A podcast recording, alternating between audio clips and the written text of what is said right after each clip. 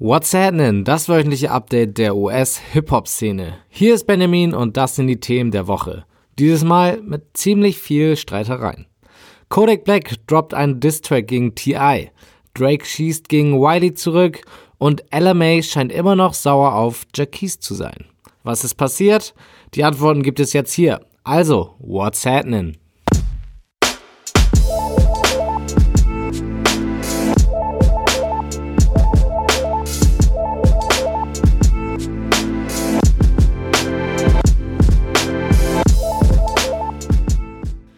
Gegen Ende 2018 ist ein kleiner Beef zwischen LMA und Jackie's ausgebrochen. Grund hierfür war, dass Jackie's LMA's Song Trip geremixed hat und der Remix letztendlich beliebter als das Original wurde, was schließlich dazu führte, dass Alice Label den Remix aus dem Internet entfernen ließ. So die Kurzform. Diese Woche wurde dann ein weiteres Kapitel in dem Streit hinzugefügt. Jaquise war Special Guest bei einem Auftritt von Tory Lanez. Neben seinen eigenen Songs gab Jaquise allerdings auch seinen Trip-Remix zum Besten und das bekam Ella May mit. Auf Twitter ließ sie ihrem frustfreien Lauf und schoss hart gegen Jaquise. I'd be so embarrassed if someone brought me on stage and the only thing I could sing was someone else's song because nobody knew my actual music. Poor thing. Auf Deutsch, ich würde mich so sehr schämen, wenn mich jemand auf die Bühne holt und alles, was ich singen könnte, wären Songs von jemand anderem, weil niemand meine eigene Musik kennt. Armes Ding. Das ist ein hartes Urteil, was Jacquees auch nicht auf sich sitzen lassen konnte. Er reagierte allerdings deutlich gelassener und meinte nur, dass er bereits mit DJ Mustard, Alice Labelboss, alles geklärt hätte. Dem fügte er hinzu, dass all seine Singles Gold- oder Platin-Status haben. Dass keiner seine Songs kennt, stimmt also nicht. Auch seine Freundin, die Rapperin Dreezy und Tory Lanez verteidigten Jaquise in dieser Situation und meinten, dass er den Song gar nicht performen wollte, sondern mehr oder weniger dazu gezwungen wurde. Letztendlich also alles halb so schlimm. Trotzdem, Ella scheint noch ziemlich angefressen zu sein, dass Jackies Remix so beliebt ist. Am 31. März wurde Nipsey Hussle vor seinem eigenen Laden in seiner Heimatstadt erschossen. Diese Woche, am 11. April, fand dann seine Beerdigungszeremonie statt. 21.000 Menschen wohnten der Zeremonie bei. Neben Fans waren natürlich auch viele von Nipseys Kollegen aus dem Hip-Hop dabei. G-Eazy, Big Sean, Meek Mill und Big Boy, um nur einige zu nennen. YG und DJ Mustard waren sogar zwei der Sargträger. Viral ging vor allem folgendes. Jay-Z, Kendrick Lamar und sogar der ehemalige Präsident der Vereinigten Staaten von Amerika, Barack Obama, hinterließen Briefe an Nipsey. Auch nochmal ein Beweis für die Anerkennung von Nipseys Arbeit abseits der Musik.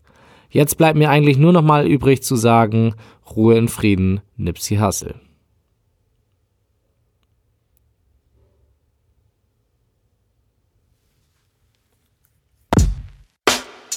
Drake befindet sich aktuell auf seiner Europatour und deswegen war er die letzte Woche fast täglich in den News. Erst veröffentlichte er Chatverläufe aus dem Jahr 2011, aus dem beispielsweise hervorging, dass Kendrick Lamar zu diesem Zeitpunkt an Detox arbeitete. Er brachte J. Cole als seinen Special Guest bei einem Konzert raus und verkündete, dass die beiden zusammen an Musik gearbeitet haben. Und Drake erklärte auch, dass er selbst angefangen hat, an seinem nächsten Album zu arbeiten. Als hätte ich das nicht letzte Woche gesagt, dass es mal wieder Zeit für ein Drake-Projekt wird. Naja. Die größte Drake-Headline gab es allerdings erst gegen Ende der Woche. Drake verteidigte sich nämlich nach Jahren des Ignorierens gegen die allgegenwärtigen Vorwürfe, dass Drake ein Culture Vulture sei. Culture Vulture bedeutet im Grunde genommen, dass man sich bestimmte Sachen einer anderen Kultur aneignet, weil das gerade angesagt ist und so seinen Nutzen daraus zieht, obwohl man sich eigentlich nicht für die Kultur interessiert. Drake wird das im Speziellen wegen seinen wechselnden Akzenten und seinen Feature-Parts auf Tracks von jungen, ausstrebenden Rappern vorgeworfen. In einem Radiointerview meinte Drake jetzt, dass er nicht versteht, wie ein solches Cosign etwas Schlechtes sein kann. Er sagte sogar direkt den Namen von Wiley, der unter anderem solche Kommentare über Drake kürzlich gemacht hat. Ein richtiger Beef wird sich daraus aber wohl nicht entwickeln, denn der UK-Rapper fand den Name-Drop eher lustig als bedrohlich. Festzuhalten bleibt hier wahrscheinlich nur, dass Drake nicht versteht, was negativ an seiner Zusammenarbeit mit solchen Künstlern sein soll. Grundsätzlich ist ein Cosign von dem wohl größten Rapper auch etwas Gutes im ersten Moment. Ob das aber nachhaltig den jungen Künstler etwas bringt, ist eine andere Sache. Kodak Black vs. The World ging auch in dieser Woche weiter. Erst schoss Kodak gegen The Game zurück, indem er Games Vergangenheit wieder ausgrub. The Games Stiefvater meinte nämlich vor Jahren mal, dass Game früher mal ein Stripper war. Gefundenes Fressen für Kodak natürlich. Und auch T.I. bekam sein Fett weg. Der hatte sich, wie so viele letzte Woche, lautstark über Kodaks Respektlosigkeit aufgeregt. Zur Erinnerung, Kodak meinte, dass er es gerne mal auf romantische Art und Weise bei Nipsey Hussles Ehefrau versuchen möchte. Eine Woche nach dessen Tod. Laut Kodak wäre T.I. aber nur sauer auf ihn, weil auch T.I. Bock auf die Frau von Nipsey hat und Kodak einfach schneller war. Ja. Jetzt wurde der Beef aber auf jeden Fall auch auf die musikalische Ebene gebracht. T.I. teaste unter der Woche einen Distrack gegen Kodak an, aber Kodak war letztendlich sogar der Erste, der einen Track veröffentlichte. Und auf dem Track macht Kodak genau da weiter, wo er auf Social Media angefangen hat, beziehungsweise aufgehört hat, mit geschmacklosen Beleidigungen. Unter anderem nennt er nämlich T.I.s Ehefrau hässlich. Mal abwarten, wo das noch hinführt. Neue Musik gab es in der vergangenen Woche von Anderson Park mit seinem Album Ventura. Sechs Monate nach dem Release vom etwas kritisierten Oxnard wirkte dieses Album ein wenig wie ein Wiedergutmachungsversuch. Ich habe es leider noch nicht geschafft reinzuhören, aber vertraut man auf die Reviews von Pitchfork und Co., so scheint Anderson auch mit diesem Album nicht an sein grandioses Malibu heranzukommen. Schade. Dazu gab es auch noch überraschenderweise neue Musik von Kevin Abstract. Letzte Woche hatte ich noch gerätselt, was die Daten 11., 18. und 25. bedeuten könnten. Und jetzt erscheint es ganz simpel. An diesen Tagen im April veröffentlicht der Leader von Brockhampton neue EPs. Den Anfang machte jetzt Arizona Baby und diesen Donnerstag geht es dann einfach weiter. Was können wir sonst noch diese Woche an neuer Musik erwarten? Lizzo wird am Freitag ihr Album Cause I Love You veröffentlichen und da bin ich richtig gespannt drauf, denn ihre bisherigen Singles finde ich alle echt nice. Wer Lizzo noch nicht kennt, ich persönlich kannte sie bis vor kurzem auch nicht, sollte sich unbedingt ihr Video zu Juice angucken und auch ihren neuesten Track Tempo anhören.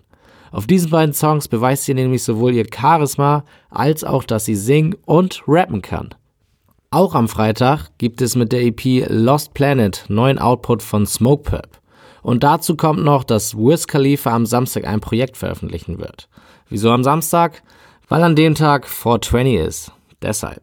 Und so langsam scheint auch das US-Rap ja richtig an Fahrt aufzunehmen, denn für die kommenden Wochen wurde einiges an neuer Musik angekündigt.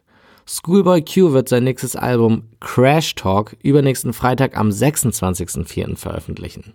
Am selben Tag kommt auch der Soundtrack zur finalen Staffel von Game of Thrones raus. Aus welchem Grund auch immer finden sich da auch einige Namen aus dem Hip-Hop wieder. The Weeknd, Lil Peep, ASAP Rocky, Joey Badass, SZA, Travis Scott und Ty Dolla Sign klingen aber schon recht vielversprechend. Die Woche darauf, am 3. Mai, gibt es gleich drei Releases. Ari Lennox, die einzige Frau von Dreamville, wird ihr Album droppen. PNB Rock versucht an dem Tag mittlerweile glaube ich zum dritten Mal in diesem Jahr, sein Album zu veröffentlichen und auch YG wird uns wie angekündigt ein Album in der ersten Maiwoche geben. Newsflash. Famous Dex hat offiziell bekannt gegeben, dass er aufgehört hat, Lean und Xanax zu nehmen. Viele Fans hatten sich schon Sorgen gemacht, nachdem Dex vor einigen Wochen während einer Instagram Live Session eingeschlafen ist.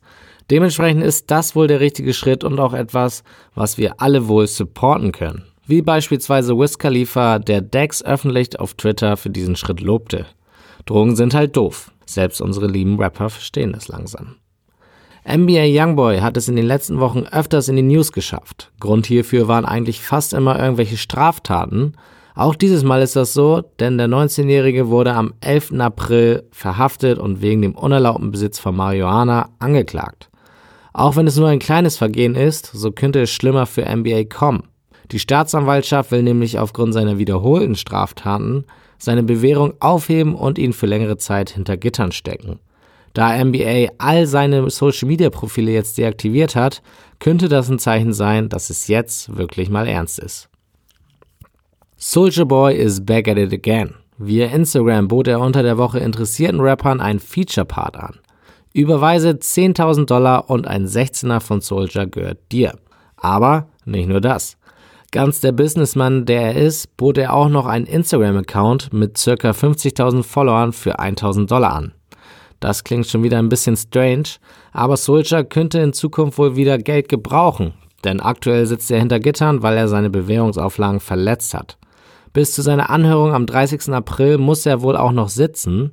Und als wäre all das noch nicht genug, hat ihn auch noch ein Promoter angezeigt, weil Soldier einen Auftritt kurzfristig abgesagt hatte. Es läuft also nicht gerade rund für Big Draco.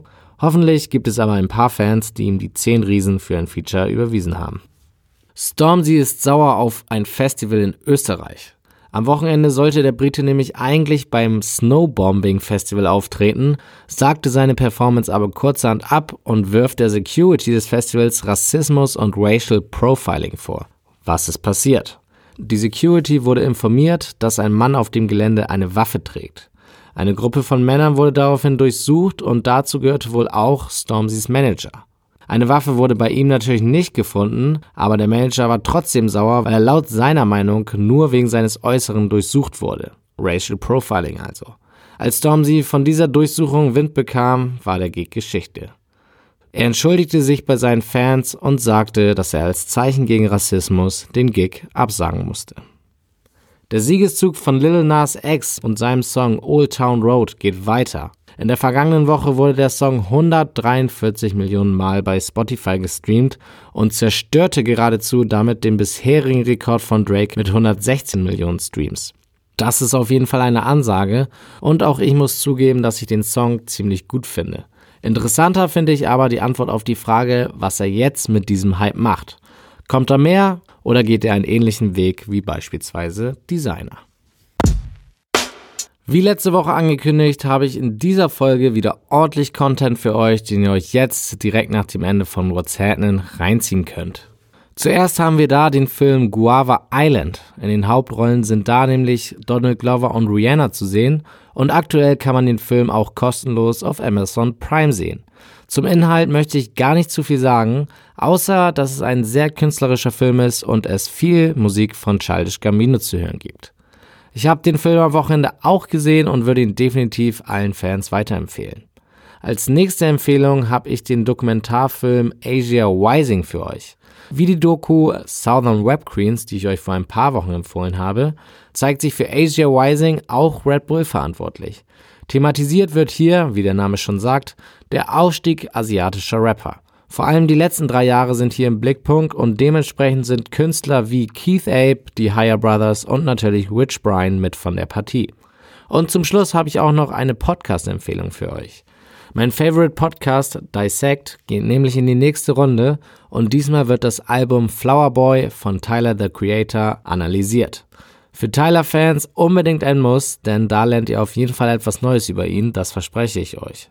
Das war es jetzt aber. Alle Links zu den Empfehlungen findet ihr auf whatsapp.de im Beitrag zu dieser Sendung und damit entlasse ich euch auch für diese Woche. Folgt at PC bei Instagram und bis zur nächsten Woche reingehauen.